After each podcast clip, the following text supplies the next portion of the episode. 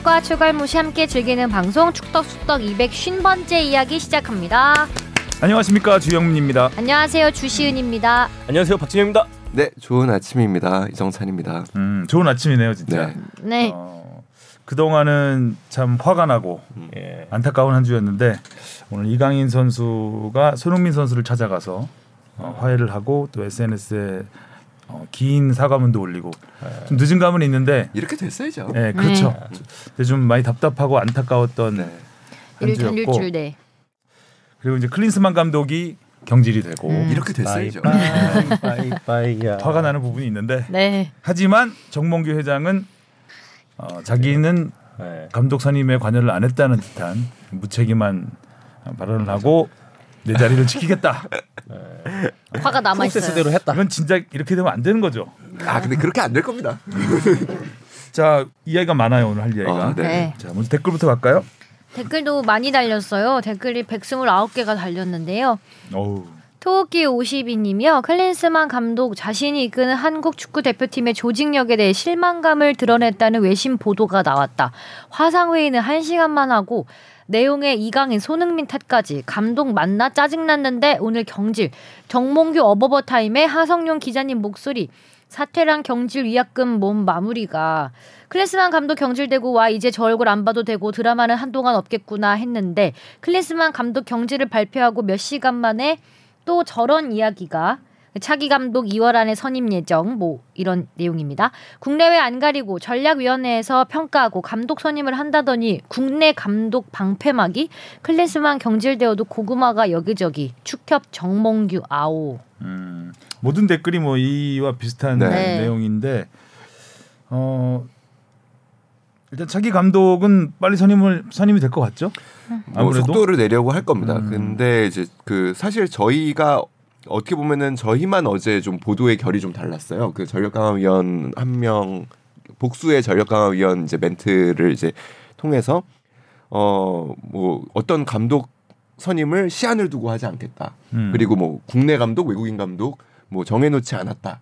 그리고 어떻게 보면 원론적인 이야기지만 그 이야기를 실은 게 이렇게 됐으면 좋겠어서 하는 약간 좀 힘을 실어주는 그 강화위원 새 강화위원들의 그런 마음으로 들어가는 강화위원들에게 좀 힘을 실어주기 위해서 조금 인용한 부분이 있는데 어 현재 흐름은 일단은 뭐 그렇습니다 국내 감독으로 가는 음. 흐름의 분위기고 그다음에 임시 감독보다는 정신 감 정식 감독을 선임하는 분위기로 흘러가고 음. 있긴 합니다. 다음이요. 임동길님이요. 클린스만의 이런 행위는 2018년 월드컵 독일전의 복수를 위해 대한민국에 왔다고 생각이 듭니다. 저는 독일에 대한 정도- 애국심도 그렇게 크진 않은 아, 그렇죠. 아, 네. 그 정도의 마인드를 갖고 있는 이 단호함은 없는 분이기 때문에 네. 네. 재밌는 해석이네요. 여하튼. 네. 네, 뭐 외국에서도 이런 얘기가 많이 아, 돌더라고요. 외국에서 많이 돌아요. 네. 아 진짜. 그러니까 그 레브하고 같이 그 정도로 두뇌 회전이 되진 않는 거. 네, 저도. 네. YOS미님이요. 안녕하세요. 이번에 뒤늦게 합류한 코치 마크 포더링햄의 스코티시 더선 인터뷰를 보니 누가 더선에 유출한 건지 사이즈가 나오는데 이 코치 스브스에서 인터뷰 가능할까요? 어, 뭐 일단은 예, 일단은 뭐 일단락 됐으니까요. 네. 마크 포더링햄의 인터뷰를 쭉 읽어보면 느낌이 일단 클린스만은 위대하다는 내용이잖아요. 그래서 보면 클린스만이 약간 그 정치 정치적인 영향력 약간 이런 느낌도 들고 음, 클린스만의 넓은 네트워크에 음. 대해서 어 나도 여기 껴 있다라는 음. 그 행복감 음. 그런 것도 느낄 수 있었고 약간 클린스만 감독이 누출한 거 아니냐 이런 듯한 뉘앙스죠 지금 이분 그 글은 클린스만 그쵸? 감독이 그렇게 음. 했을 가능성이 굉장히 높긴 하죠. 설마 그렇게까지 했겠냐라고 생각은 하지만 개인적으로 네네. 달려 거북이님이요. 선수 간 다툼이 있었다 한들 어느 조직에서나 있을 법한 일이라고 봅니다. 감독의 관리 규율만 있었다면 이런 일은 없을 수 있다고 봅니다. 선수들 불화 정보 이거 축협에서 흘렸다고 보는데요. 어느 조직이나 일 터지면 대표가 책임지는 게 맞지 직원이 책임지는 조직은 없습니다. 축협이 흘렸다고 보지는 않습니다. 근데 축협은 네. 그 후속 처리를 굉장히 이례적으로 잘못했죠. 이례적으로 굉장히 잘못했죠. 어느 때보다 빠르게 빠르게 인정하는. 빠르게 이례적으로 잘못했죠. 이거는 제가 보기에는 PR의 교보제로 삼아야 되는 음, 이러면 이러면 안 된다. 네, 사례 어, 위기 관리 들려. 네. 그러니까 이 이게 더선에서 처음에 보도가 됐잖아요. 네. 그러니까 축협에서 그 흘렸다면 더 선에서 보도가 된다는 건 좀 아닌 것 같고 아, 예, 그래서 뭐- 축협은 저도 아니라고 생각은 하는데 어 그렇다면 처음에 딱 나왔을 때 일단 손흥민의 붕대가 있, 었기 때문에 음. 손흥민을 취재해서 보도하지 않았을까라는 처음에 생각을 많이 했죠. 근데 손흥민 선수가 그렇게 구구절절 얘기했을까라는 음. 거에 또 물음표가 붙는 부분이 있고 어 그거는 덧선만이 알고 있겠죠. 네. 근데 여튼간에 협회의 적절한 대응이었다면 제가 보기에는 그러니까 뭐 협회에서는 그렇게 자꾸 얘기를 해요. 이걸 왜 이렇게 이례적으로 빨리 인정을 했냐라고 물어보면 이미 많은 사람들이 보는 상황에서 일어난 일이기 때문에 소문이 날 대로 나 있었고 그다음에 이미 커뮤니티에서도 관련한 글들이 올라오기 시작할 때여서 어 기자들이 확인을 하면 이미 임원 보고까지 맞춰서 바로 인정을 하기로 했다 라고 이야기를 해요. 인정을 하는 게 아니라 뭔가 일단 수습을 해야죠 축구협회 네. 입장에서는 수습을 하고 대안을 마련하고 진정을 시켜야 되는 그렇죠. 역할인데 인정하고 불을 그러니까 지폈죠. 이게 어, 그 언론에서 막 우후죽순으로 그러니까 카더라 네. 하는 게 그쵸. 많이 나왔잖아. 그러니까 저- 정확한 어. 진실은 지금도 모르잖아요. 네. 그렇죠. 어느 그러니까- 정도의 수준이었는지 뭐 어, 지금 그래서 역살잡인지 뭐 주먹질인지 네, 이런 것도 주먹질이. 굉장히 부각이 되면서 네. 이강인의 주먹질이 이제 뭐 기정사실화되는 이거에 음. 대해서 축구협회는 부인을 하질 않았어요. 음. 그러니까 인정을 한 것도 아니, 아니지만 부인을 하지 않았기 때문에 언론들은 막 쓰는 거죠, 그냥. 그러니까 바람직한 뭐 예를 들면 협회의 반응이었다면 음. 일단 어 그런 갈등이 있었던 거는 사실로 확인을 이 됐지만 음, 좀 기다려 달라. 음. 협회가 정리하겠다. 진상을 네. 일단 파악을 네. 하고 네. 양 선수들하고 연락을 하고 그렇죠. 그 다음에 화해를 시켰어야죠. 예. 그러니까 우리가 일단은 정리를 해서 발표할 테니까 음. 추측성 보도는 자제해 달라. 음.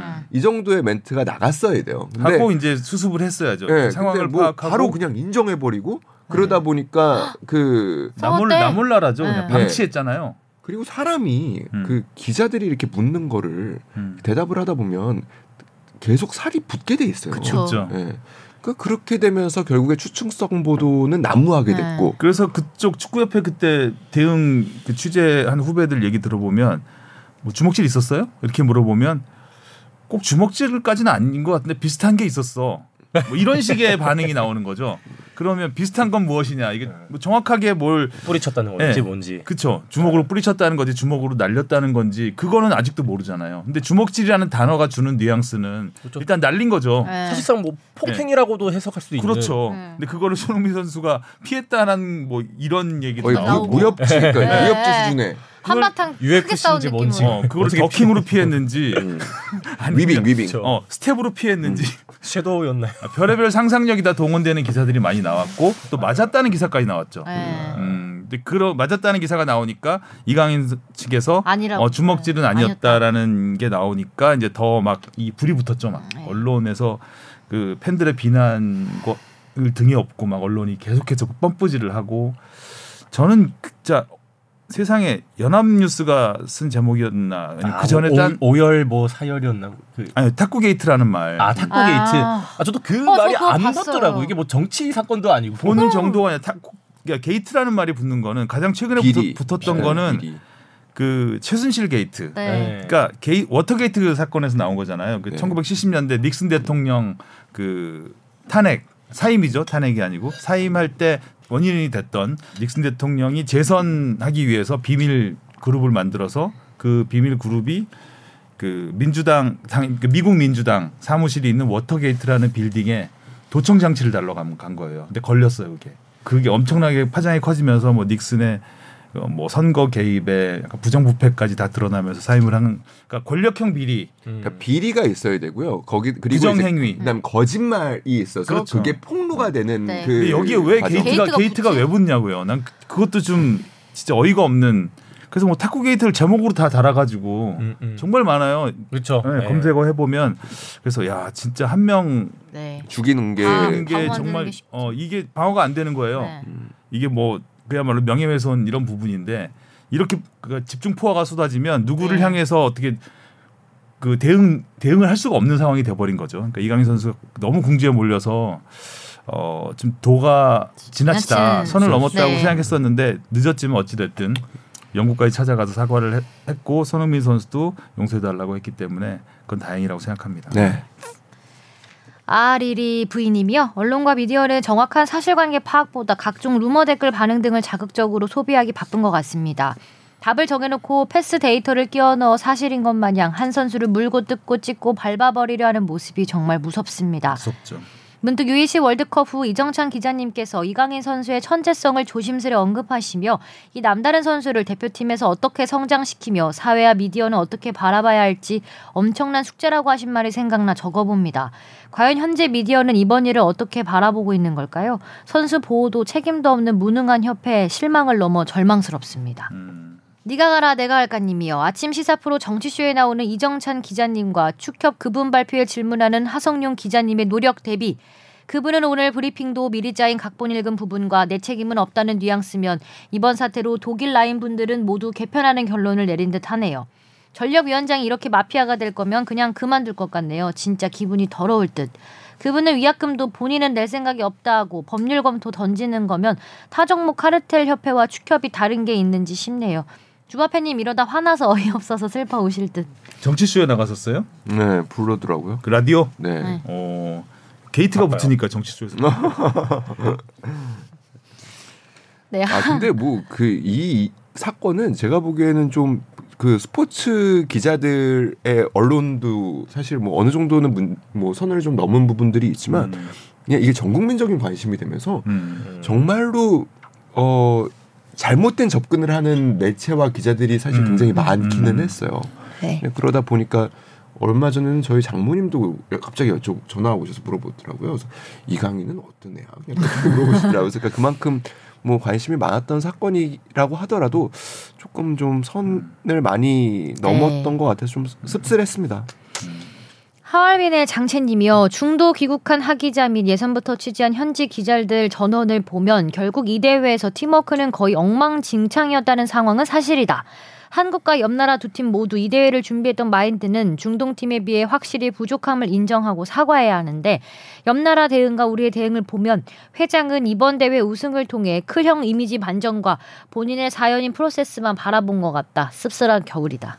씁쓸하네요. 마지막 문장은 저는 근데 굉장히 동의하는 부분입니다. 그러니까 그, 네. 예, 그러니까 그 어느 정도 클린스만 선임과 이런 부분에는 본인의 자연임이 굉장히 음. 강한 그 욕심으로 작용한 것 같고 지나친 것 같아요. 이제 그만하셔야 될 때가 있고 음. 책임 있게 남은 임기 잘 마무리하시고 네. 맞아요. 외국에서 그 보도가 있더라고요. 안 그래도 그 남은 임기 마무리하는 것도 진짜 용서 용납할 수 없는 부분이기도 하죠. 어떻게 보면 당장 책임졌으면 뭐 좋겠는데 네. 근데 그러기에는 지금 그 추진하는 사업들이 너무 많고 그렇죠. 예, 이게 뭐 그- 정몽규 회장 혼자만 물러난다고 되는 게 네. 아니고 이제 다 정몽규 회장 라인이기 네. 때문에 당장의 혼란이 또 불가피하기 때문에 그냥 그렇죠. 그냥 남은 예, 한열 달 잘 마무리했으면 좋겠습니다. 회장 열 대행 선임부터 막 복잡하죠.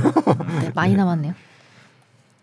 메리다이 님이요. 기자님들이 아무도 얘기 안 해주는 게 있는데 너무 궁금합니다. 축협의 현대 아이파크 그룹 정몽규가 대기업 회장으로서 협회에 광고나 사제 출연 혹은 기부금 같은 게 어마어마한가요? 정몽규가 자기 능력, 기업 능력으로 물질적으로 기여하는 게 무시 못할 수준인가요? 10년간 100억 정도 써주는 회장 구하기가 힘들긴 할까요? 정몽준이 말년에 다시 해주던가 정몽준 아들도 HD 회장 됐던데 현실적인 대안이나 움직임은 없나요?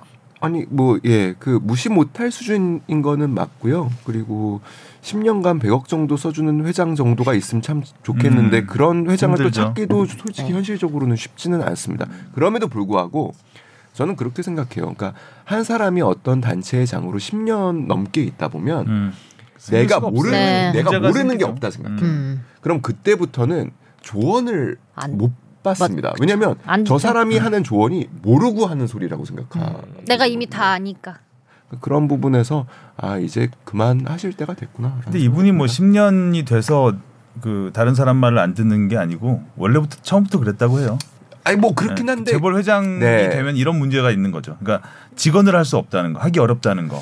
그래도 그래도 예를 들면은 초창기에 뭐 안기현 전무 시절 그리고 음. 그 다음에 김호건 전무 시절 그 다음에 최근에 이제 홍명보 전무 시절까지는 그래도 어느 정도의 그 음. 관리는 됐고 음. 그래도 좀 협회가 점점 심해지는 거죠 네. 상황이. 네. 근데 이번 그, 그 이제 홍전무 나가고 그 뒤로는 제가 보기에는 정말 그러니까 협회는 그 돈도 돈이지만 인사가 만사인 조직이거든요. 음. 그냥 사람만 이- 잘 쓰면 돼요. 그러니까 인사에서 한, 한, 한 4, 4, 5년 전부터 인사에서부터 문제가 좀 많이 있었죠. 네. 조직 애들이. 개편 음, 음. 이런 부분. 그러니까 뭐 지난해에 승부 조작 그 선수 사면도 마찬가지고 네. 이게 음. 모든 게 사실은 잡음이 많았어. 네. 그 귀가 닫혀 있는 상황에서 음. 벌어질 수 있는 사고들이어서 그래서 그 말이 와닿네요. 그 김판곤 위원장님이랑 뭐 홍명보 감독님이 전에 이제 그때 좀 잘 돌아갔었잖아요. 그때 돌아갔죠. 네, 했을 때 얘기가 나는 뭐 잘했다고 생각하는 것보다 그냥 프로세스대로 했을 뿐이다. 음. 근데 그거가 안 돌아가니까 지금 이러한 일련의 사건들이 뭐 벌어져서 그런 부분이 있습니다. 네. 네. 웅하범 01님이요. 이제 클린스만 감독은 경질됐는데 다음 차기 국대 감독으로 어느 분이 선임될지 궁금해지네요. 인터넷 기사에는 아시안컵의 부진과 선수 내분 사태로 외국인 감독은 선임하기 힘들어서 국내파 감독 기용 가능성이 높다는 내용이 많던데 제 생각은 조금 다릅니다. 다른 괜찮은 외국인 감독들이 오히려 한국 감독으로 오고 싶어 할 수도 있을 것 같아요. 웬만하면 클린스만보다는 더 잘할 수 있을 테니까요. 뭐 이렇게 생각하시는 분들도 꽤 많습니다. 그래서 그 3월로 굳이 서두를 게 아니라 음. 아, 6월 정도가 되면 임기가 끝나고 계약 기간이 만료되는 외국인 감독들이 굉장히 많- 많거든요. 유럽 축구는 아무튼 그 5, 6월 지금은 진짜 그야말로 매물이 없죠. 네. 다 그리고 모든 클럽 팀이 급할 다 시즌이고 진행 중이니까. 급한 건 그러니까 결국에 우리가 급합니다. 음. 그러면 결국에 협상에서 유리하게 끌고 갈 수가 없어요. 없죠. 우리가 급하니까. 음.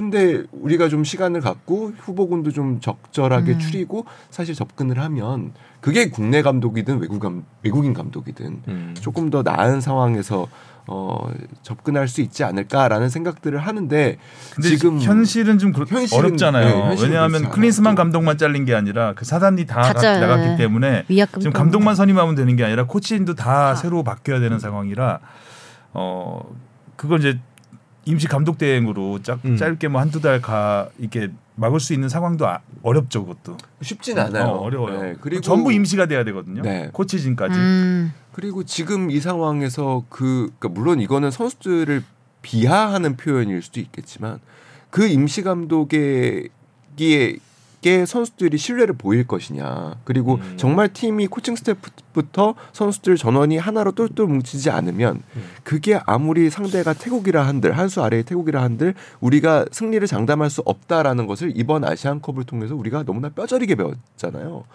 그래갖고 그렇게 한두 번 망가지면 대표팀은 걷잡을 수. 걷잡을 수가 없습니다. 그 분위기라는 네. 게 그러니까 그런 것들을 생각해 보면은 현실적으로는 뭐 이미 많은 보도들에서 나온 대로 국내 감독으로 갈 수밖에 없고 또 그런 저는 근데 그 반대긴 해요. 그 그런 프로세스에 대해서는 굉장히 반대이긴 하지만 안타깝지만 그게 또 현실이기도 하다라는 생각입니다.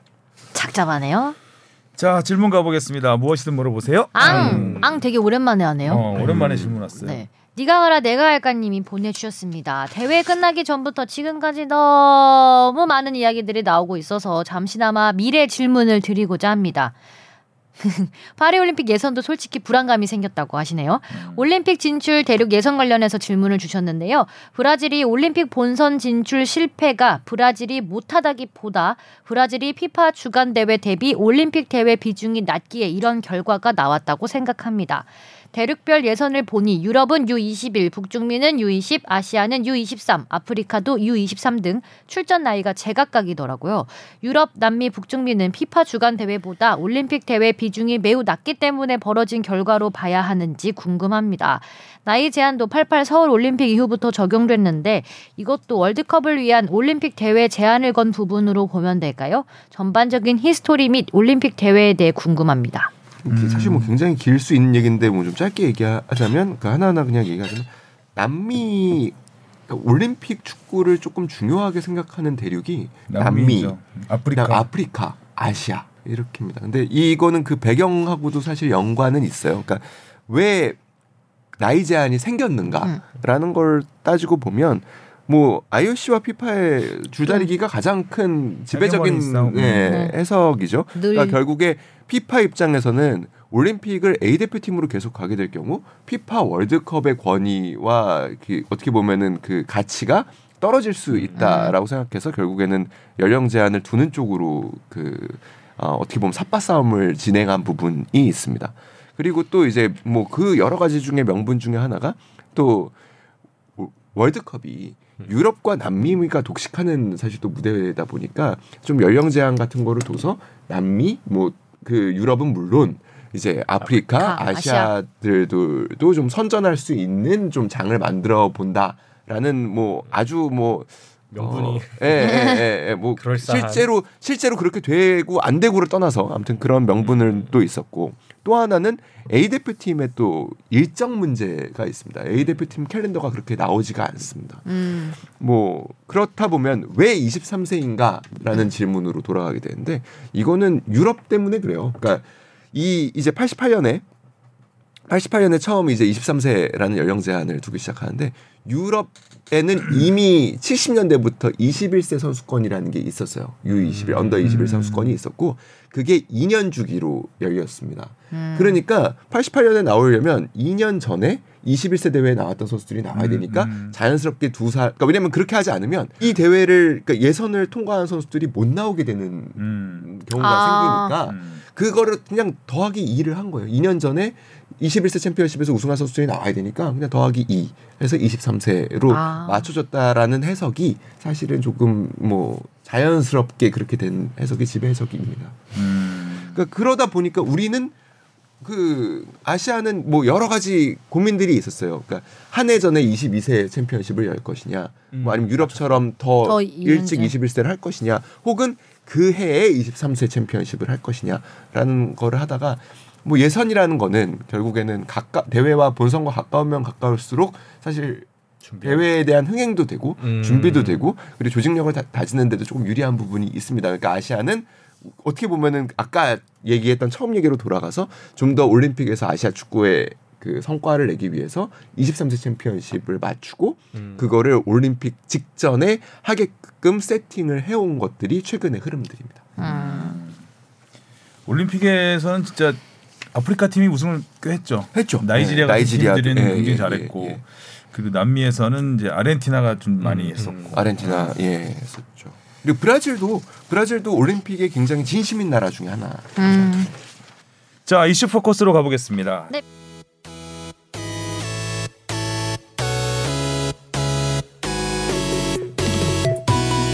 여러분은 지금 축덕 속덕을 듣고 계십니다. 잊지 말고 하트 꾹. 다시 만난 현재와 미래 손흥민 이강인 관계 이상무 둘 다 현재죠, 뭐 지금. 뭐, 이제. 네, 주를 현재긴 한데. 그뭐 이상무까지는 아니고 이제 더 좋아지게 좋아져야죠. 좋아요. 이런 걸 한번 겪으면 선후배 관계 비온 뒤에 땅이 붙는다고. 음, 저는 이 사건이 터졌을 때 상, 사건의 심각성을 일단 제쳐두고 이런 상황이라면 아마 손흥민이라면 먼저 손을 내밀지 어. 먼저 손을 내밀 것이다. 어린애 너무 그렇게 하지 네. 말아달라. 이거 비난이 도가 넘었을 때. 음. 근데 어, 손흥민이 먼저 손을 내밀지 않은 거잖아요. 어쨌든 결과적으로 음. 그렇다면 상황은 꽤 심각했을 것이다라는 네. 걸 그냥 짐작만 저도 그렇게 아, 생각했어요. 짐작만 할 수 있고 이 상황이라면 이강인 선수가 무조건 사과를 사과를. 빨리 하고 네. 음. 손흥민이 받아주는 이런 음. 모양새가 참 좋겠다라고 네. 생각을 했었는데 일단 이강인 선수의 첫 번째 사과문이 좀 실망스러웠죠. 인스타 음, 스토리로 올렸 스토리로 올렸던. 거기에 뭐 스토리도 스토리지만 그 스토리에 있는 그 스토리도 어 이- 손흥민 선수에게 사과를 한 게 아니라 팬. 자, 어, 그치, 축구를 축구 사랑해주고 자기한테 사랑을 해준 국민들한테 실망을 끼쳐서 죄송하다는 에둘러서 하는 그런 사과문을 올려서 사실 어떻게 보면 팬들을 더 화나게 했던 부분이 아니었을까. 그래서 저는 이강인 선수가 좀 그 주변에 어른들이 잘 해서 사과문도 좀 같이 고민을 해서 좀 네. 써서 진정성 있게 했으면 좀 더 이렇게까지 번지진 않았을 것이다. 않았겠죠. 아, 음. 그 부분도 좀 아쉬워요. 그거를 축구협회가 했었어야 된다고 그럼요, 생각하는 그럼요. 거예요. 네. 협회가 그냥 놔둬버린 겁니다. 거잖아요. 음. 그러니까 알아서 해라. 그 모양새를 이걸 해서 그러니까 위기 대응이 전혀 안 된 거죠. 솔직히 지- 이정찬 기자가 여러 번 얘기했지만 축구단 내에서 그런 선후배 간의 싸움 외국은 더 많잖아요. 네, 보면. 충분히 있을 수 있는 일이고. 뭐 주먹을 날릴 수, 날리기도 네, 하는 날리는. 어, 손흥민 선수도 함부르크 시절에 뭐 그리고 또 과거 독일 시절에 많이 날렸어요. 근데 그 부분은 좀 후련하다가 싸우는 어. 이런 뭐 장면도 음. 많이 잡혔었고. 사실 이제 물론 이강인 선수가 잘못했죠. 했죠. 잘못했- 잘못했죠. 근데. 사건이 이게 다 이게 까발려지니까 어, 이강인 선수가 무조건 잘못하고 사과를 해야 되는 그 상황은 맞잖아요. 그러면 축구협회가 이렇게 했으면 안 돼요. 안 그럼요. 그럼요. 음.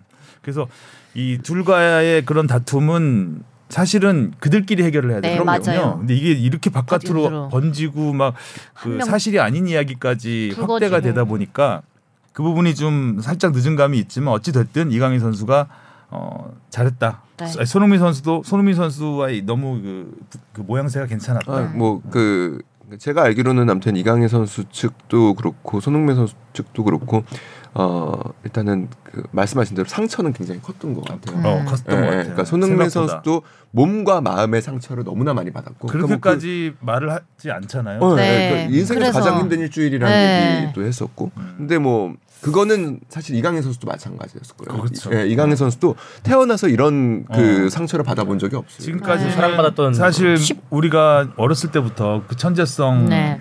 예, 뭐 막내 형이라는 음. 별명도 붙여주고 그 당차게 선배들한테 경기에서 지시하는 모습 네. 역시 신세대다 음. 하면서 이제 다 어, 사랑을 주고 믿음을 줬었는데 손흥민을 하고 좀 다르잖아요 그렇죠. 네. 이거는 그 주장이었기 때문에 부장인 것도 어, 크고 예. 그 모든 여론이 당연히 손흥민 음. 이강인 선수에 대한 그 잘못을 질타할 수밖에 없는 네. 상황인 건 맞았고 저는 포스테코글루 감독도 참 좋은 사람이다라는 음. 생각이 많이 들었어요. 음, 주장이라면 당연히 그렇게 해야 되는 것이고 예, 손- 우리 선수, 어, 그러니까 손흥민 선수는 리더십, 내가 본 리더십은 굉장히 음, 훌륭하다. 음. 음. 그 힘을 많이 실어주는 모습 클린스만과는 완전히 대비되는. 뭐 네. 대비된 감독들이 이번에도 사태에 좀 있었죠. 포스테코글루 감독도 그랬고 사실 홍명보 감독도 그랬습니다. 네. 그러니까 설영우 선수. 선수가 사실 또그 음. 필요 이상으로 과한 또 음. 이그 이강인 선수와 함께 탁구 쳤다는 이유만으로 음. 네. 과한 뭐 비난을 탁구 받고 게이트 3인방 해갖고 나고 또 어이가 없어가지고 문고리 3인방도 아니고 그러니까요 무슨 거의 정치적으로 다 해석이 돼버리더라고 이게. 네. 근데 그렇게 프레임을 씌워버리니까 사람들은 더 비난을 하는 거죠. 네, 여튼간에 그 제가 듣기로는 근데 이강인 선수 그리고 이제 손흥민 선수가 화해를 하기 위해서 굉장히 노력을 많이 했고요 서로 간에 네. 그리고 그 이강인 선수도 PR 전문가의 자문도 굉장히 많이 구한 음. 걸로 알고 있어요. 그러니까 이 상황을 물론 그러니까 손흥민 선수한테 사과를 하고 진정성 있게 사과를 하는 것도 음. 물론 중요하지만 음.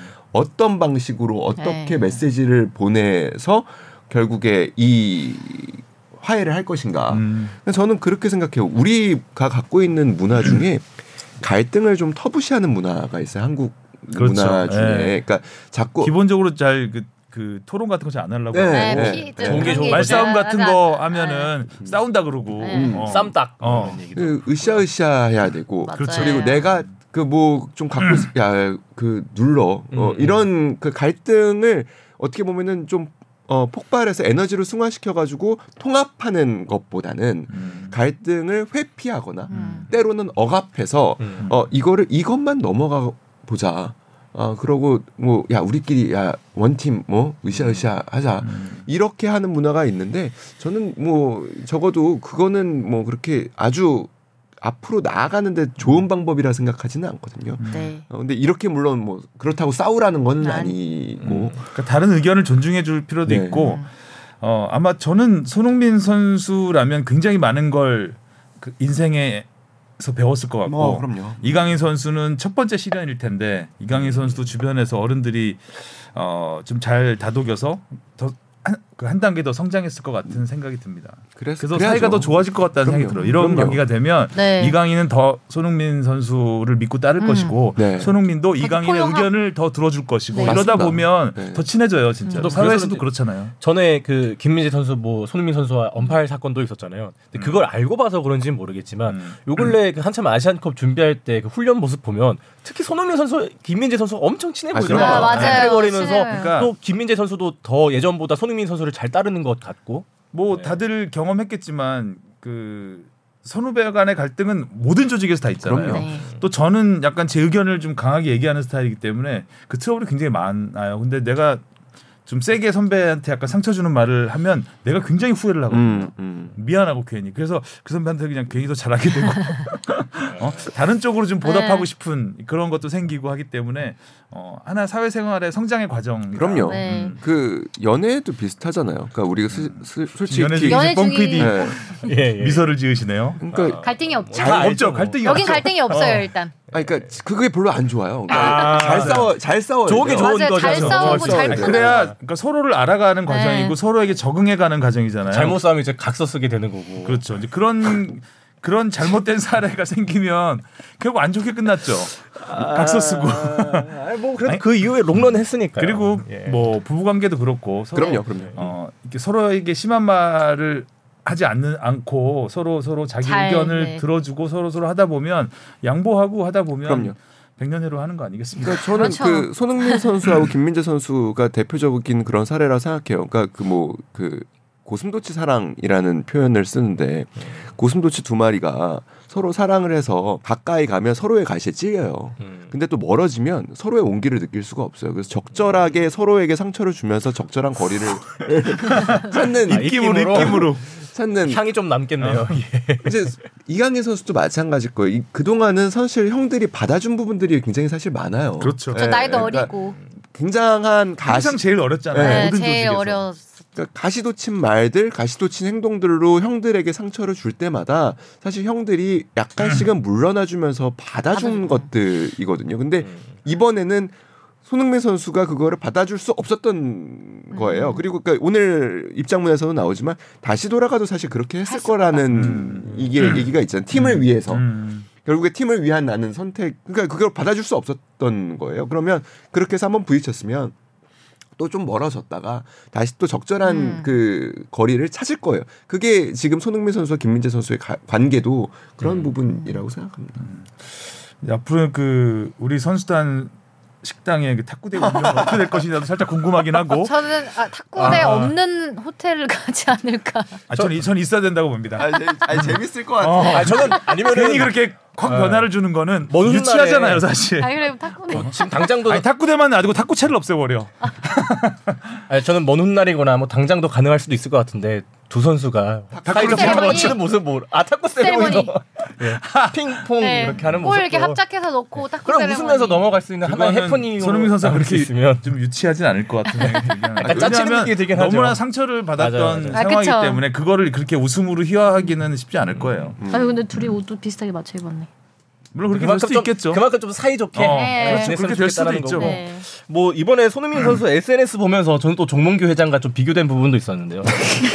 갑도 나와. 아 좀 갑자기 너무 주제를 틀어버렸나요? 또 아니 아니요. 또몽 아, 진짜 정몽 또 몽규야. 아니 여기 또 정. 기승 전몽규. 그 손흥민 선수도 기승전 몽규 예. 1일 1몽규 해야 되겠네요. 기승 정몽규입니다. 네. 아주 그 SNS에 약간 화답하듯이 글을 또 올렸잖아요. 네. 근데 맨 마지막 좀 부분을 보면 일각에서 나오는 이야기들 중에 대표팀 내 뭐 편가르기 어, 뭐 대한 내용은 사실과 무관하며 우리는 늘한 곳만 바라봤다 음. 이렇게 썼는데 정명규 회장이 지난번에 클린스만 경질할 때 기자회견에서 음.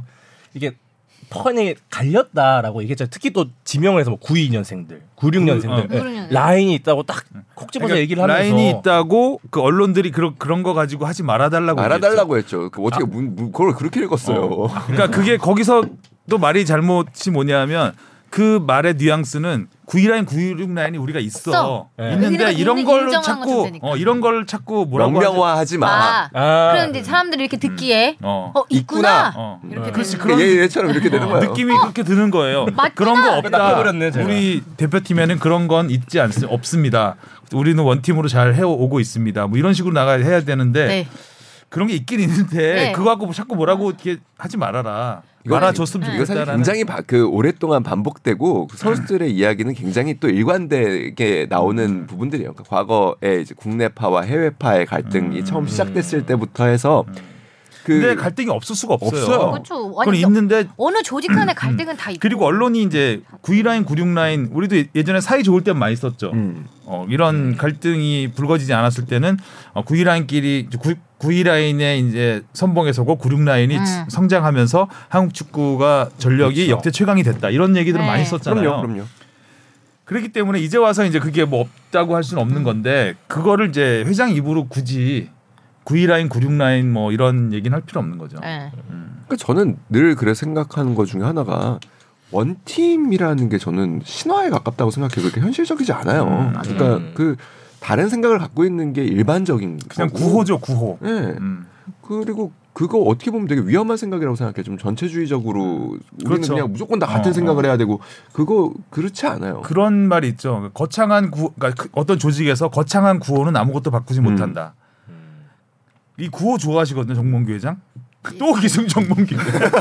어떤 거 좋아하시나요? 에자일 에자일 조직. 아. 그러니까 뭐 그런 것 있잖아요. 뭐 구호를 좋아한다기보다도 느낌. 에자일 조직이라는 이 어떻게 보면 구호죠 그것도. 음, 말도 그러니까 어렵네요. 예. 에자일 조직이라는 게 이제 유연한 조직이라는 얘기예요. 아. 그러니까 하나의 전문성을 딱 두는 게 아니라 그러니까 마케팅 팀이 홍보도 하고 융합 인재네.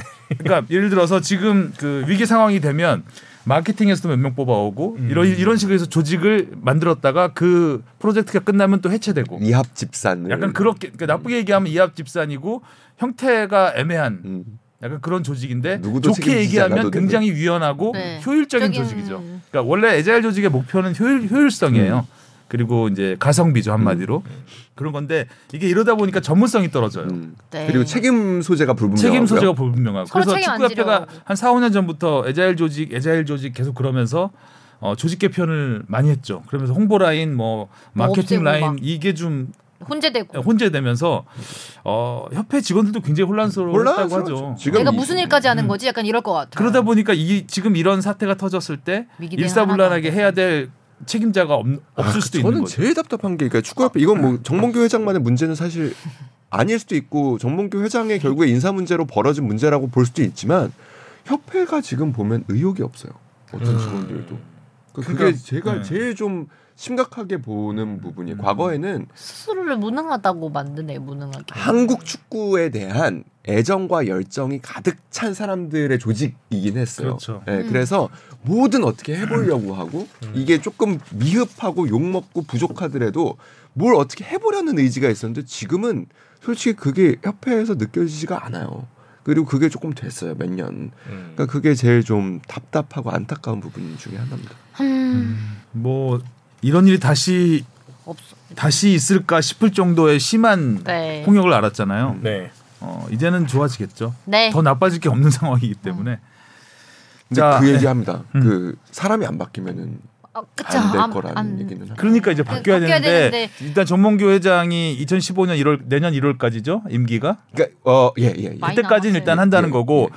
설마 사선 저는 안다 네. 나오면 난리 날 것 같은데. 그러니까 저는 그거 그러니까 뭐요 얘기만 잠깐 하고 지나가면 그게 양쪽으로 열린 결말로 사실 표현을 그. 그거에 대한 대답도 애매하게 했죠. 예, 굉장히 애매하게. 아, 안 사임 합니다. 이사 문여 어. 물었을 때 그러니까 이게 두 쪽으로 해석이 다 가능해요. 그러니까 뭐냐면 나는 좋아하지. 이미 삼선을 할 때 사선 제안을 하려고 했어요. 근데 체육회에서 받아, 체육회와 문체부에서 받아들이지 않았습니다라는 게 워딩. 어, 제한을 하려고 할 네. 때. 음. 그러니까 결국에 나는 원래 사선 안 하려고 했어요로 읽힐 수도 있는 부분이고 나 자리에 연연하는 사람 아니에요. 음. 나는 원래 사선 안 하려고 했어요로 그렇지. 읽힐 수도 있는 부분이고 그렇죠. 결국에 내가 하려고 했지만 체육회와 문체부에서 승인하지 않았기 때문에 된대요. 나는 할 수 있는 거 어. 있, 어요 음. 사선을 해도 되는 상황이에요. 되는 지금. 상황이에요. 이렇게도 읽힐 수 있죠. 근데 사람들은 약간 후자 쪽에 조금 더 무게를 싣고 있어요. 근데 저는 이건 고도로 후자 쪽 같지는 않은데 제 느낌에는. 저, 그러니까 음. 저는 그렇게 읽히게 한 거라고 봐요.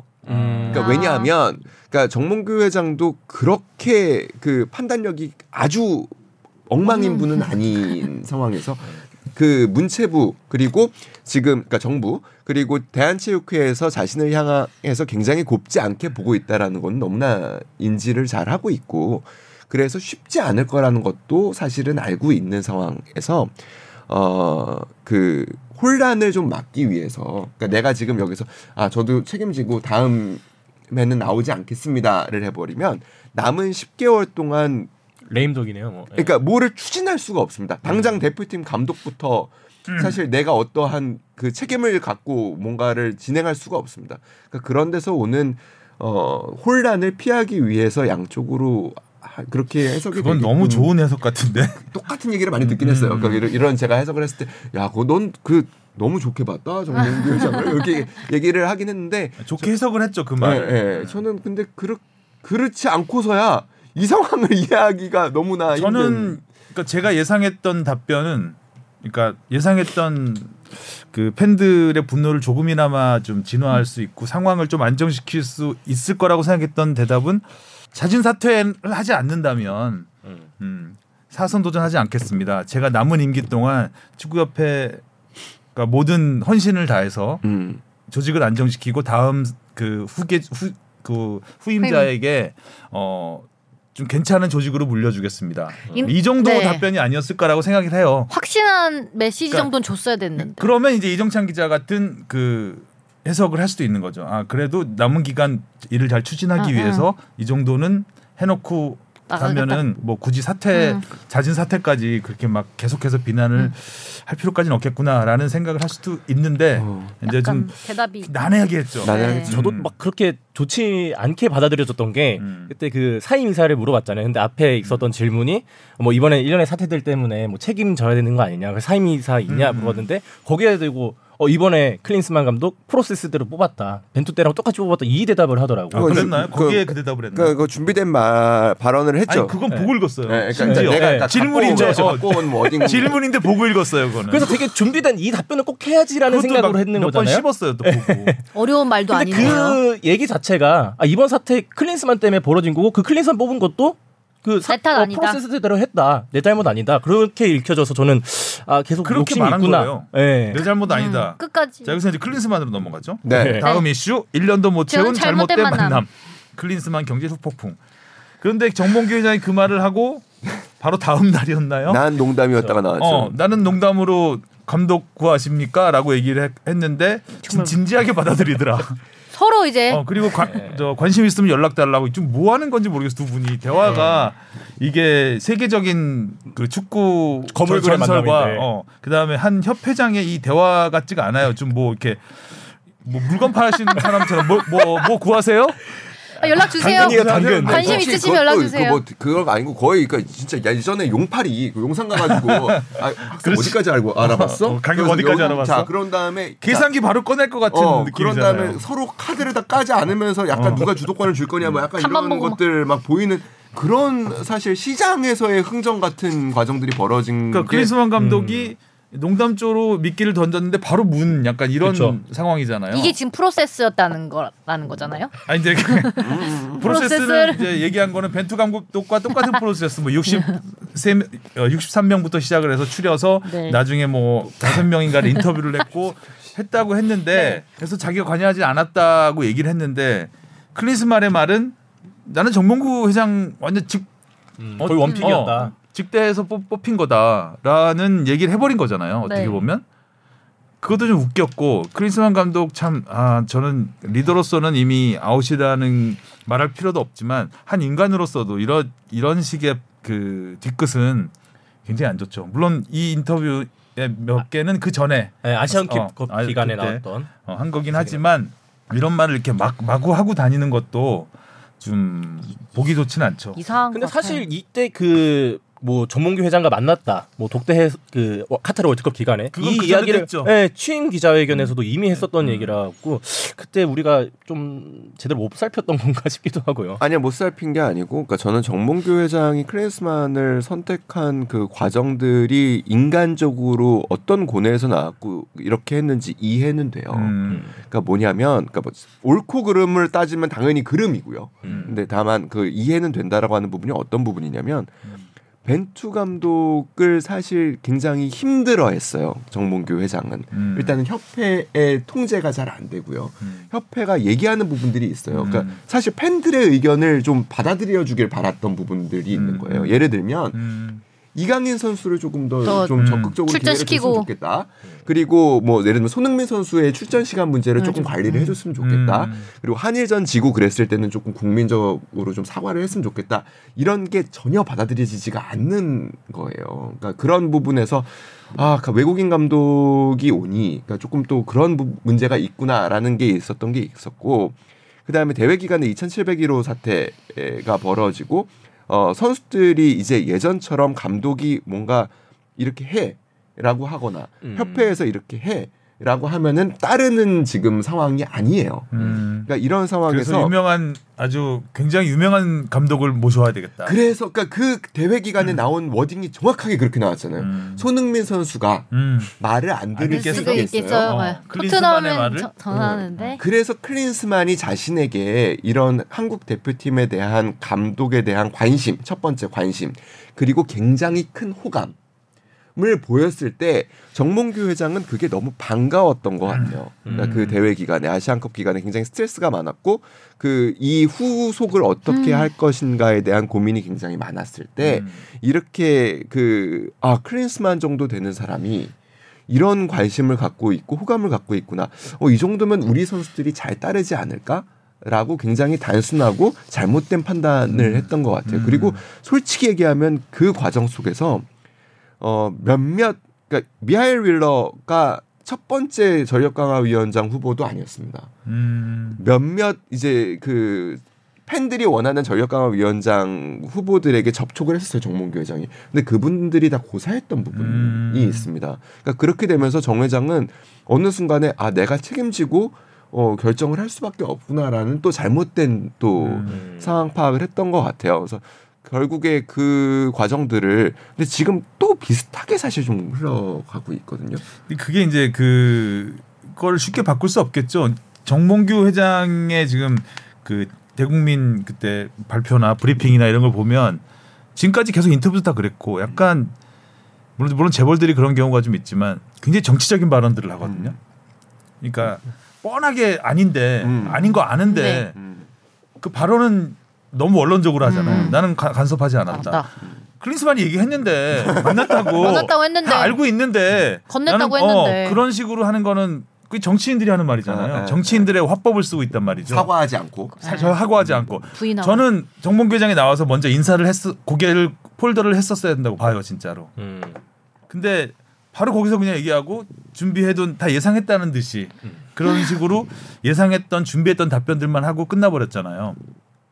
진정성이 없는 거죠, 그러니까. 네. 어. 더 그러니까 화나고. 예. 근데 지금 그러니까 제일 걱정되는 거는 그래요. 그래서 또 의식의 흐름은 어떻게 가고 있냐면 하, 규율이 무너졌구나. 자, 그럼 규율을 세울 사람이 누군가라고 생각했을 때, 아 이거는 외국인 감독이 지금 와가지고 선수 파악하는 데만 몇 개월인데, 아 이거는 어렵겠구나. 어렵겠는데? 음. 자, 그러면은 국내 국내 감독으로 감독? 하자. 그럼 국내 감독 중에 이거 규율 할 수 있는 사람이 누구냐? 좀 그럼. 딱 리스트가 쫙 나와요. 홍명보, 김학범, 뭐 그 뭐 황선홍, 최영수, 쫙 딱 여기, 자 요 선에서, 자 그럼 누가? 이게 너무나 뻔하게 뻔해. 또 이렇게 가니까 클린스만을 했을 때 했던 실수를 똑같이 답습할 가능성이 굉장히 높다. 아, 우려는 되는데 계속 잘 되길 바라야죠. 네, 뭐 네. 지금 그 예단할 수는 없는 부분이니까. 자, 클린스만 감독이 남긴 불명의 기록들을 뽕 PD가 정리를 했는데 역사 제조기죠. 예. 1992년 전임 감독제 도입 이후 감독 부임은 다섯 경기에서 승리를 거두지 못한 이건 뭐 이미 알고 있는 내용이고 음. 그다음 아시안컵에서 17점 최다 실점 이거 또 알고 있는 내용이고 새로운 게 없는데요 별로 그리고 세 번째는 한국 축구를 이끈 역대 외국인 감독들 가운데 가장 빨리 경질 당한 감독 아드보카트 감독은 8개월 만에 대표팀에서 대표팀을 8개월만 이끌었지만 이때는 계약 만료. 제가 지난번에 얘기했지만 사실 공식적으로 이렇게 경질 하고 나온 감독은 제 기억은 없는 것 같아요. 음. 다 형식은 사임이었어요.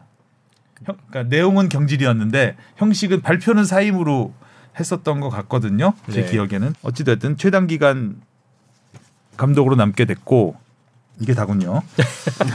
예, 왜, 분명히 아니, 왜 클린스만의 주장은 안 해주셨어요? 주- 자기 열, 그 12개월 동안 13게임 연속 무패를 아. 했던 나는 아주 amazing한 journey를 SNS에 썼죠. 아, incredible이었구나. 아 incredible. 이게 이제 그 경질 발표 1 시간 전에 인스타그램에 올린 네 이거 클린스만 감독의 멘트인데 전 맨 마지막 말이 제일 웃겼어요. keep on fi- fighting으로 끝냈잖아. 아, 화이팅! 야 이 사람은 정말 개념이 어떻게 돼 있는 거냐. 아, 정말 경우가 없어요. 사람. 아니 사고 공감 능력이 사고 있는 방식이 우리랑 좀 많이 다른. 어. 아니 근데 이게 유럽의 사고 아니에요. 유럽이 아니에요. 그렇지 않아요. 안 그래. 이 사람이 이상한 굉장히 거죠. 특이한 거고 기본 이분이야말로 정치 정치인이 아닌가 싶어요. 아 파이. 그- 아무리 때려도 아프지 아파하지 않는 정치인들 있잖아요. 그러니까 이렇게 시끄러운데 이런 글을 남길 수 있다는 국민, 게. 그러니까 그 지역 구민들이 계속 욕하는데도 싱글벙글 웃으면서 악수하는 근데 정치인의 모습. 어떻게 잘 속여가지고 어디 좀 빨리 보냈으면 좋겠어요. 그래서 좀 우리도 위압감도 좀 덜고 예, 좀 예. 칭찬합시다. 그 좋은 감독이었다. 혹시 검토하시고 싶은 협회나 있다면 장점이 많은 감독입니다. 미소가 아름답고요. 예, 제 카메라 보고 얘기하지. 그 예, 그 긍정적이시고 장점이 많은 감독이고 우리가 관리를 못했을 뿐이지 관리 잘해서 쓰시면 됩니다. 음. 제발 누가 가서 써주세요. 근데 뭐 자 클리스만 감독 뭐 헤어, 헤어 초크 코치 뭐 이래저래 아 저는 그 클리스만 감독의 인터뷰 중에서 그 푸시피게라고 한 아, 인터뷰 네네. 중에서 제일 놀라웠던 게 정 회장한테 문자 하나 날리면 끝이다. 아, 음. 이 말이 너무 쇼킹했어요. 근데 그러니까 지금 제- 협회가 어. 갖고 있는 가장 큰 문제. 어 이건 말이 안 되는 거잖아요. 음. 협회 그러면 중간에 그 양쪽을 의견을 조율할 수 있는 창구가 없었다는 얘기잖아요. 없었죠. 음. 원래 뭐 전력 강화 위원장이 또 했었다고 했던 컨트롤이 안 되죠. 그러니까 감독이. 그게 그러니까 제가 얘기했지만 클린스만 감독이 최선의 선택지는 당연히 아니었지만 차차 차선 정도는 되거든요. 왜냐하면 갖고 있는 장점도 나름 있기 때문에. 그러니까 음. 협회가 제 기능을 했다면 전력 강화 위원회가 제 기능을 했다면 사실 이렇게 최악으로 가지는 않았을 거예요. 그러니까 그런 부분에서 어 지금 협회가 갖고 있는 문제가 아까 이런 부분이라고 했던 이유가 뭐냐면 지금 다른 조직도 마찬가지예요. 그러니까 모든 위원장이라고 하는 분들, 본부장이라고 하는 분들이 부서 간의 소통을 해야 하고서 저 조율을 해야 되는데 음, 다 회장하고만 소통을 해요. 음.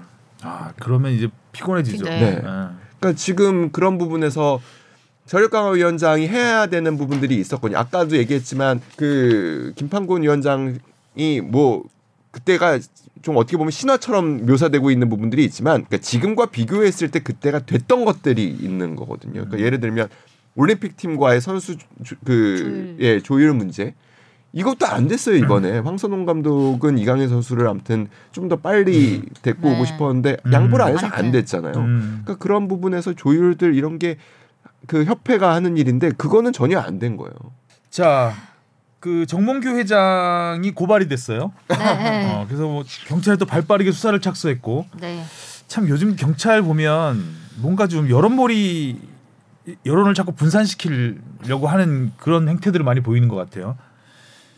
그러니까 이게 또 그 약간 이슈가 되니까 뭐 바로 수사 착수하겠다고 뭐 하면은 글쎄 뭐뭐 밝혀질 게 있나요? 그, 그러게요. 그러게요. 수사를 착수하는 게 경찰이 이렇게 발빠르게 해야 될 사안인지 아이고. 잘 모르겠는데 이것도 좀 참 어이없는 일들이 되게 많이 일어나는 것 같아요. 시민단체가 음. 시민단체에서 고발할 수 있죠. 네, 할 어, 수- 고발할 수 있죠.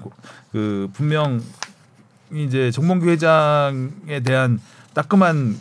일침을 가하는 그 차원에서 이걸 해서 뭐 정몽규 회장이 감옥을 갈 겁니까? 맞아요. 어, 이렇게 뭐 경찰이 뭐 적- 갑자기 수사 착수해서 사실 감독 선임 과정을 다 하나 하나 하나 캔해서 공개를 하는 게 다 아는데 뭐 대충 어떤 경찰이 그렇게 나서서 해야 될 일인지 이것 잘 애매하긴 한데 여하튼 이런 이, 이 재미있는 일이 있었습니다. 재미있다기보다는 좀 헛웃음. 나오는 촌극이죠. 음, 촌극이죠. 자, 이걸 또 뭐 경찰이 굳이 발표할 것까지야. 고발한 걸로 그냥 했으면 딱 될것 네. 같은데 어쨌든 경찰이 발 빠른 부분은 되게 발 빠르고 안 빠른 부분은 또 되게 안 빠르고 자, 요즘에 보면. 자, 이제 다음 사령탑은 누구냐가 이제 가장 궁금한 부분인데 일단 네. 정혜성 전력강화위원장이 선임이 됐습니다. 뭐 정혜성 위원장은 예전에 히딩크 감독 때 코치였고 허정무 사단이었죠 예전에 히딩크 감독 이전에 허정무 감독 있을 때 이제 수석 코치를 음. 계속했죠. 계속하고 그다음에 히딩크 사단에서도 일을 했고 어떻게 보면 A, 그 A 대표팀하고 가장 오래 가까이 있었던 음, 감독이죠. 전남 감독 도 하셨었고. 천남 감독도 했고 제주 감독도 음, 했고요. 음. 그러니까 결국에 뭐 우리가 벤투 감독이 그 또 16강의 성과를 냈지만 그 앞서 12 번의 이제 16강 이상의 성과는 음. 사실 정혜성 그렇죠. 코치가 다 경험을 음. 했던 음. 것들이었고 경험이 뭐 가장 풍부한 네. 뭐 코치죠. 팬들은 그렇습니다. 그러니까 뭐 아무래도 조금 더 그 외국인 감독 을 바라는 또 팬들의 마음도 있으니까 그 외국인과 소통도 좀 강하고 그 관- 관리도 좀 되고 이러려면 뭐 그냥 뭐 실명 거론할 때 뭐 이영표 위원장 음, 음, 혹은 뭐뭐 이임생 위원장의 어떻게 보면 역할을 기대했던 팬분들이 있을 수도 물론 있겠다. 그리고 공감도 한다. 네. 정혜성 감독이 그럼 또 뭐 이렇게 좀 지도자로서 보여준 축구가 되게 뭐 매력적이었냐? 그럼 또 아니죠. 음. 않다라는 음. 데서 그러니까 비판을 갔지만 리더보다는 보좌 역으로 그렇죠. 더 음. 많은 역할을 했죠. 근데 장점이 좀 있으신 분이에요. 그러니까 좀 뭐. 예, 뭐가 장점이냐면 이분은 조금 소통에 능한 부분이 있어요. 그러니까 소통에 능하다라는 게 여러 사람들과 아무튼 잘 아우르면서 음. 잘 지냅니다. 그 지금 이 전력 강화 위원장이라는 자리는 결국에 메시지를 잘 전달하고 그렇죠. 예. 메시지가 잘 나가게끔 관리하는 부분이 중요하다고 생각한다면 내가 어떤 축구 철학을 갖고 있느냐보다는 사실 그런 쪽에 맞춰져 있는 자리라면 뭐 적절할 수 있다. 그리고 어 대표팀에서 지도자 그리고 또 K리그 현장에서의 지도자 경험이 있고 또 대회위원장 등을 비롯해서 좀 행정가로서의 또 심판위원장도 하셨을 거예요. 그 오. 행정가로서의 경험을 두루 갖췄다라는 평가를 받고 있기 때문에 뭐 긍정적일 수 있고 한편에서 또 이제 또 아쉽다고 할 만한 부분도 있어요. 그러니까 그렇죠. 뭐 기본적으로 정혜성 위원장은 제가 제가 되게 좋아하는 부분 왜냐면 소통이 잘 되니까 음, 좋아- 기자들하고도 네. 아주 잘 지냈어요. 저도 음. 개인적으로 어, 친했었고 네. 근데 뭐 부인할 수 없습니다. 지금 정 회장의 그 어떤 그 의견에 반할 수 있나? 예, 반할 직원을 수 하기는 직원을 어려운 있는 분이냐? 캐릭터죠. 예. 그래서 뭐 또 다시 소환된 얘기가 지난 사면 논란 때 같이 그 회의 자리에 있었다고. 물론 물론 정혜성 위원장이 그, 예, 물론 그 자리에서 많이 있었죠. 예, 어, 많이 있었고 뭐 얘기할 수 있는 분위기 아니었다고 하지만 이정찬 예. 기자가 우려하는 부분도 저도 우려하는 부분이지만, 그러니까 아까도 말씀드렸지만 이 보좌역으로는 최고 한국 축구인 중에선 가장 큰 오랫동안 어, 성과 성과를 이- 만들어낸 보좌역이었는데 이렇게 큰 역할을 맡아본 적은 없거든요. 일단 리더가 된 거죠. 예, 감독도 이제 전남 감독만 했었죠. K리그에서. 전남 제주. 제주 제주. 그 제주도였었나요? 네, 네. 네. 또 기간이 길지 않았어요. 음. 책임을 져야 되는 자리잖아요. 책임이 막중한 자리를 맡아본 건 처음이기 때문에 과연 이종찬 기자가 얘기했듯이 그 정 회장과 독대를 많이 해야 될 것이고 그 직원도 좀 해야 될 것이고 현장의 목소리를 전하긴 할 텐데 정 회장이 듣지 않았을 때 설득할 수 있느냐 음. 자기가 책임지고 설득할 수 있느냐 그런 부분은 아, 아직까지는 물음표다. 근데 인품은 되게 좋으신 분이에요. 그럼요. 네, 인품 좋고 어 스- 소통 아까 말했듯이 소통을 잘해서 선수들하고도 아주 잘 지냈고 감독들하고도 아주 잘 지냈고 그 트러블을 좀 해결할 이렇게 좀 완화시킬 수 있는 그런 역할을 많이 하셨던 분이죠. 네. 새 감독 후보는 역시 아까 얘기했던 그 구, 풀일까요? 홍명보, 네. 황선홍, 선홍, 최용수, 수. 김학범 감독은 근데 이번에 제주, 제주- 바로 맡아서 그건 아, 거예요. 것 제주하고 사실 그러니까 김기동 감독 얘기도 나오지만 김기동 음. 감독도 마찬가지예요. 그렇죠. 네. 아니 감독 선임을 했는데 한 경기도 못 치르고 사실 그거- 예. 네. 그걸 풀에 올려놓는다는 자체도 좀 말이 안 돼. 약간 어이가 없는 네. 부분이죠. 그리고 팬들 황- 입장에선 특히 그렇죠. K리그 트 팬들이면 K리그 팬들 많이 화났잖아요. 감독은 음. 또 장점이 있죠. 예를 들면 지금 뭐 이제 선수들의 세축을 담당하고 있는 선수들이 이제 아시안 게임에서 활약을 했던 선수들이고 그렇죠. 세대 교체를 원활하게 이끌 수 있다라는 또 장점들이 있으나 황 감독은 시간과 그 이러다가 자칫해서 잘못될 경우 올림픽을 망칠 수 있다라는 부담이 너무나 큽니다. 그러니까요. 황선홍 감독도 아닌 것 같아요. 음. 저는. 당장 3월에 어뭐황 감독은 해외 지금 전지훈련 그 A 매치 기간에 그 대회 참가를 지금 준비하고 있어요. 음. 그럼 그거를 날려요 그 기회를. 예를 들어서 그러니까요. 지금 만약에 A 대표팀 들어오면 그리고 황 감독이 만약에 들어온다고 했으면 코치진 다 같이, 같이. 와야 될 거예요. 그럼 올림픽 팀은 붕 떠요. 음. 그러고 4월에 그 한중일이 한조가 된 조에서 지금 그 네. 23세 파리올림픽. 챔피언십을 해야 돼요. 한 경기도 만만한 경기가 없습니다. 올림픽 가는 게 월드컵보다 더 힘들어요. 네. 지금으로서는 그렇죠. 지금으로서뿐만 예, 아니라 예. 그 전으로 따져도 훨씬 아시아, 아시아, 아시아. 쿼터가 훨씬 적기 때문에 네. 지금이야 이제 월드컵은 설마 못 가겠어? 음. 이, 이 상황 네. 어, 참가국이 이렇게 늘어난 상태에서 이렇게 생각하지만 올림픽은, 올림픽은 진짜 그러니까 파, 파리 올림픽에서 축구가 빠지면 진짜 구기 종목은 완전 거덜나는 거거든요. 그러니까 역대 지금 최소 선수단 구려 그니 꾸려질 거는 사실상 거의 그렇죠. 확실시되고요. 그러니까 물론 뭐 그 예전으로 넘어가지 않고 그렇죠. 그러니까 88년 이후로 했을 때뭐역 그 최근 한 40년간에 음. 거의 최 그렇죠. 최소 84년 인원, 이후로 예. 84년도 굉장히 많이 가긴 했었죠. 예, 그러니까 최소 인원이 지금 파견될 거는 거의 확실시된 상황에서 축구가까지 만약에 네. 실패가 되면 그 어우, 상상도 할 수 없는. 후폭풍이 올림픽을 무슨 재미로 봅니까? 네. 예. 음. 또 너무 큽니다. 음. 자 이제 다음 달 21일, 26일 태국과 월드컵 C조 예선 네. 3, 4차전이 있습니다. 아우 한달 남았네요. 음. 한 달 남았지만 사실 한 달보다 적게 남은 거예요. 왜냐하면 이 그러니까 명단 발표하기 전에 2주 전에는 공문을 또 보내야 되는 부분들이 있고요. 음. 그다음에 소집해야 되고 그다음에 올림픽 팀하고 그 조율해야 돼요. 지금 그 조율해야 되는 선수가 제가 알기로는 양현준 선수하고 김지수 선수 정도예요. 음. 이 선수들을 3월에 불러봐야죠. 음. 그 황 감독은 지금 굉장히 답답해요. 왜냐하면 음. 4월에 지금 U23세 챔피언십 예선을 치르게 되면서 뭐 이 대회에 나가게 될 선수들한테는 진짜 미안한 얘기지만 이 우리나라 23세 대표팀의 1군도 아니고 2군도 아니고 그 사실 안 되는 선수들로 가야 할 수도 있습니다. 음. 그러니까 그런 상황에서 그 담은 한 번이라도 발을 맞춰봐야 될 거 아니에요. 네. 그러니까 그런 답답한 상황을 위해서라도 사실 양현준, 김지수 선수의 좀 발탁을 원하고 있어요. 올림픽. 대표팀 말씀하시는 네, 거죠? 네, 올림픽 그러니까 그런 조율도 해야 되거든요. 그러니까 그렇게 생각하면 시간이 한 달 남은 게 아니고 음. 한뭐 2주 일주일 그리고 심지어 지금 뭐 얘기하는 뭐 K리그 감독들을 모셔오려면 당장 다음 주에 K리그 미디어 데이 합니다. 음. 미디어 데이 한 다음에 자올 시즌 점 찍고. 잘해보겠습니다. 올 시즌 잘 해보겠습니다. 한 미디어 데이까지만 하고 감, 너무 미디어 데이용 단기, 최단기, 아니고. 초단기. 뭐 이게 진짜 K리그 좀 팬들에게는 코미디죠. 정말 예, 어. 못할 예, 못할 일이에요. 그럼 한 사람으로 뭔가 좁혀지는 것 같은데 아무- 윤스 감독님.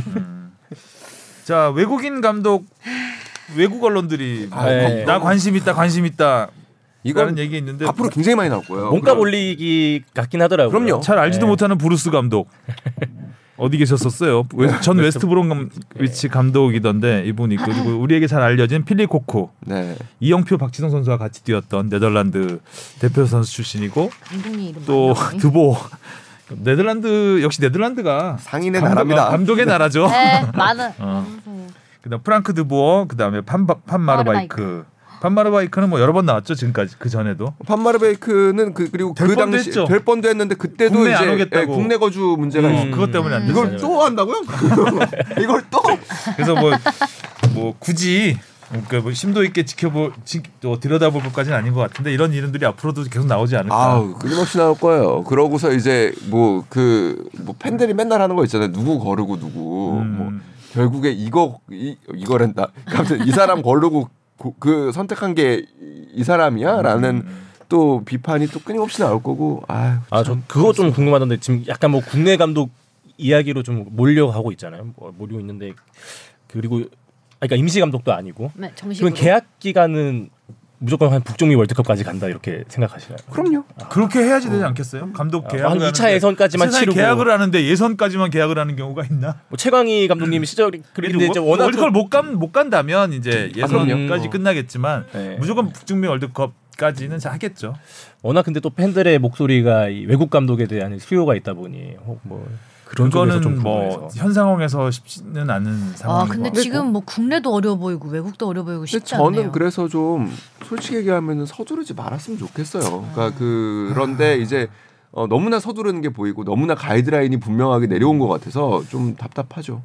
좀 서두르지 않는 게 좋죠 일단. 네, 좀- 좀, 이럴, 이럴 어, 때일수록 한좀 요즘까지 좀더 차분차분하 차분하게 들여다볼 필요가 있는 부분이고 좀 더 멀리 내다볼 필요가 음. 있는 부분이고 그렇게 되면 일단 임시 체제에 대한 아이디어가 나와야 되죠. 아까도 말씀드렸듯이 클린스만 사단이 다 나가버렸기 때문에 어쨌든 임시 사단을 새로 꾸려야 되는 상황이고 네.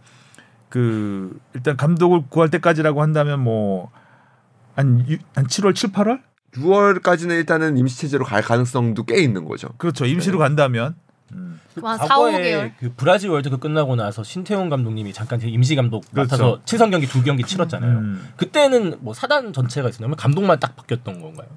아니 코치들 같이 들어오긴 했죠. 아, 아. 그때도 그러면 김 신태용 감독님 사단으로 꾸려져서 다 같이 두 그러니까 그게 뭐 어, 그 규모와 이런 부분에서는 지금의 뭐그 그렇죠. 10년 전 보기는. 어렵지만 기본적으로 협회에 소속된 피지컬 코치들이 있기 때문에 피지컬 코치는 뭐그 그리고 지금도 제가 보기에는 현 벤투 사단에 있었던 피지컬 코치 중에 일부는 남을 수도 있는 조건으로 있어요. 그 사실 피지컬 코치는 굉장히 유명한 분이잖아요. 골키퍼 코치도 그렇고. 네네. 현 벤투요? 아, 아, 현현 클린스만. 아, 그러니까 그 외국인. 피지컬 코치 말고 외국인 피지컬 코치와 함께 일한 국내 피지컬 아, 국내? 코치도 있어요. 그러니까 그런 음. 부분 그런 분들은 차두리 코치가 있습니다. 일단 있고. 뭐, 예, 차 코치도 지금 일단은 그 조금 음, 설득할 수 있는 여지가, 여지가 있죠. 있죠. 여지가 어. 있죠.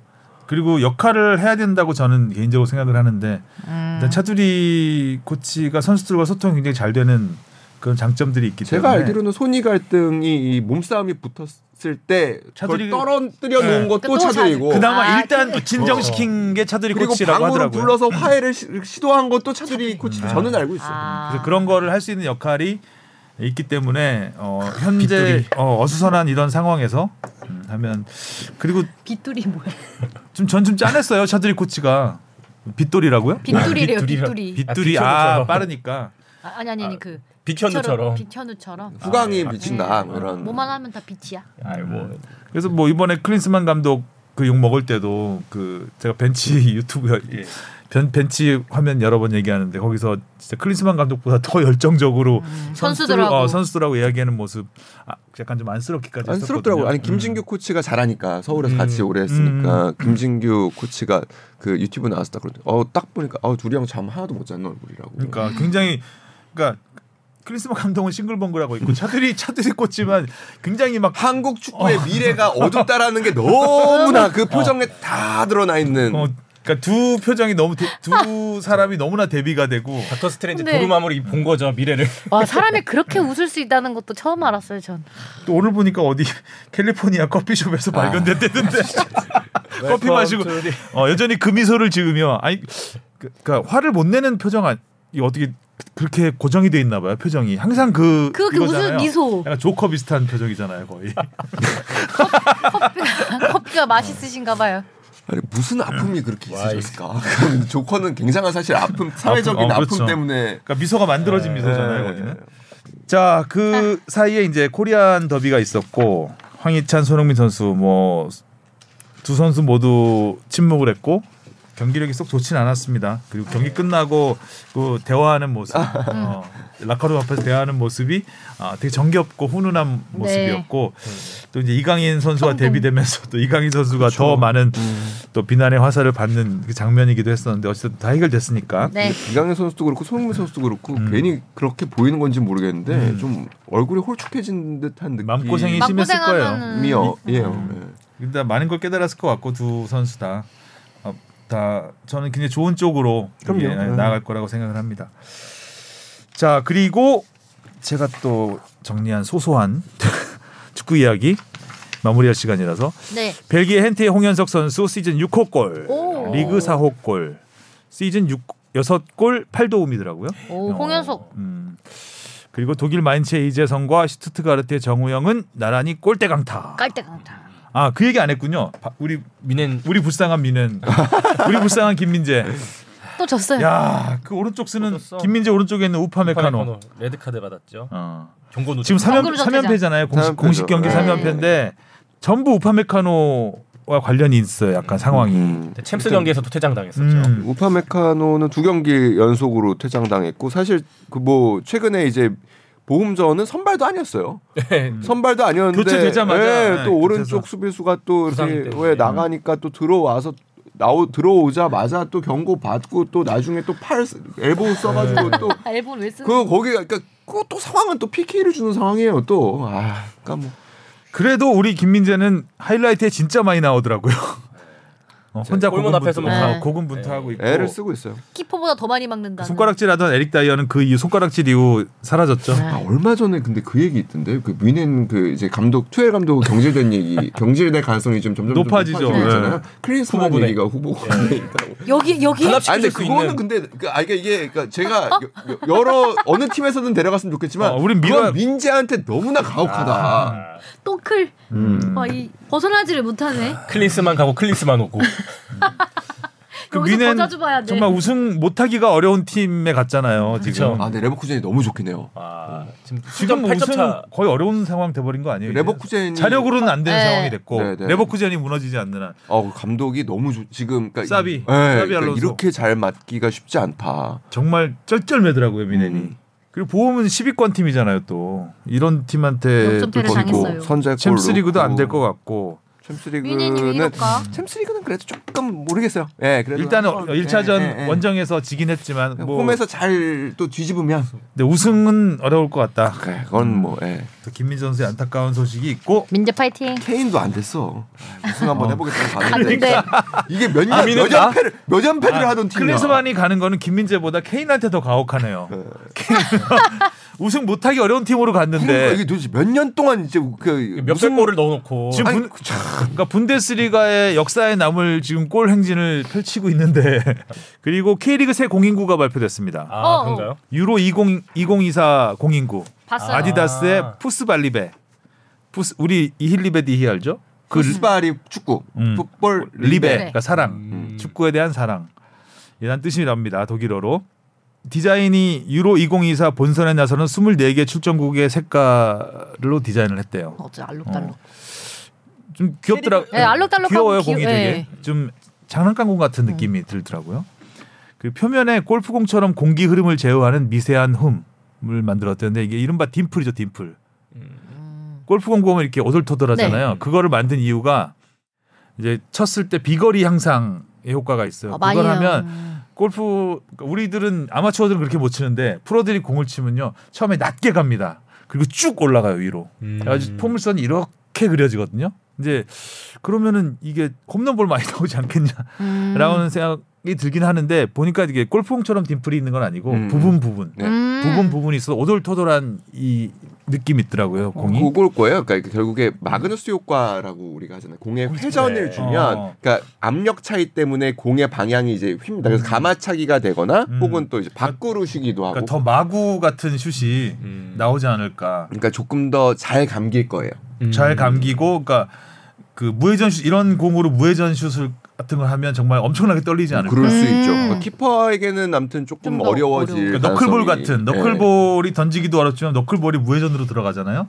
그게 들어가면 이제 야구 돌기가 있기 때문에 공기 저항이 그때 그때 어디로 들어올지 모른답니다. 이게 그래서 포수가 못 잡는 경우도 음. 있고 한데 그럼 좀 일단 공의 정확도를 높이기 위해서 만들었다고 하니까 뭐 그런 슛까지 나오겠냐마는 하여튼 어 좀 재밌을 것 같아요. 공의 어. 발전은 음. 늘 키퍼에게는 좀 어렵고요. 괴롭죠. 네, 어, 어렵고요. 그다음에 골이 많이 뭐- 나는 쪽으로 네. 항상 개발이 되기 음. 때문에 엄청 가벼워지면서 그리고 여자 축구 대표팀은 유럽 평가전을 치르러 포르투갈로 출국했습니다. 이번에는 체코와 포르투갈하고 평가전을 치르는데 어, 해외파 선수들이 모두 모인다고 합니다. KC 네. 유진 페어까지. 개인적으로는 요- 요런 맥락에서 궁금한 거 재밌게 보는 거 중에 하나가 그거예요. 그러니까 그 일본 축구가 일본 여자 축구가 음. 평양 원정으로 갑니다 이번 주. 아 맞아요, 어. 맞아요. 궁금합니다. 평양이 오랜만에 굉장히 열리는 거거든요. 그러니까 그 오. 축구 무슨 평가전이에요? 평양 평가전은 원정? 아니겠죠? 어, 여자 축구 그게 뭐- 무슨 뭐? 예선은 예. 다 끝나 뭐, 뭐 여자 되게- 축구가 간다고요? 예, 예, 예. 그 어. 제, 남, 남자친구는 확실히 월드컵 예선 때문에 가고 나- 남자 축구는 축구는 월드컵 3월이고요. 예선. 어. 남자 네. 축구는 3월이고요. 2월 음. 이번 주에 이제 여자 아, 축구가. 또 먼저 갑니다. 요즘 일본 올림픽 예선 올림픽 예선 다 끝났는데 아 그게 근데 올림픽 예선일 거예요. 플레이오프 그러니까 올라가는 아 애들 플레이오프 같은 네 올림픽 예선 아 우리가 너무 아깝게 떨어져가지고 네, 네, 네. 그게 좀 아쉽긴 한데 여자 축구 올림픽은 더 어렵죠. 우리 우리한테 네. 남 얘기 남 얘기가 돼버려 가지고 아 예선을 하는군요. 네. 어, 원정팀의 무덤이라고 불리는 김일성 일본이 경기장에서 플레이오프까지 진출한 것도 좀 신기하네요. 일본 축구가 일본 여자 축구가. 그러게 우승을 못했나 보죠 그때? 어. 네. 그, 그런가 봐요. 일본 일본이 월드컵 월드컵 때 월드컵 때 워낙 날아다녔잖아요 음. 일본이. 아니 그러니까 그게 그, 그 각조 1위, 2위들이 지금 이제 남아가지고 이제 마지막 그거 하는 그걸 거예요. 아 아직 끝난 게 아닌가 네, 보죠 네, 네. 그러면? 아. 우리가 우리가 조기. 우리만 끝난 아, 거고 끝난 거고. 우리는 아예 그 그 밑단계에서 끝나버린 네. 거구나. 네. 아 그렇군요. 네 자 이런저런 얘기 이제부터 좋은 이야기만 다음 주에는 미디어 데이 언제라고요? 다음 주요. 다음 주 다음 주. 네. 자 그럼 다음 주에는 K리그 미디어 데이 이야기로 감독 이야기는 뭐 계속 나올 것 같고 이런저런 이야기 해보겠습니다. 자, 수고하셨습니다. 안녕. 고맙습니다.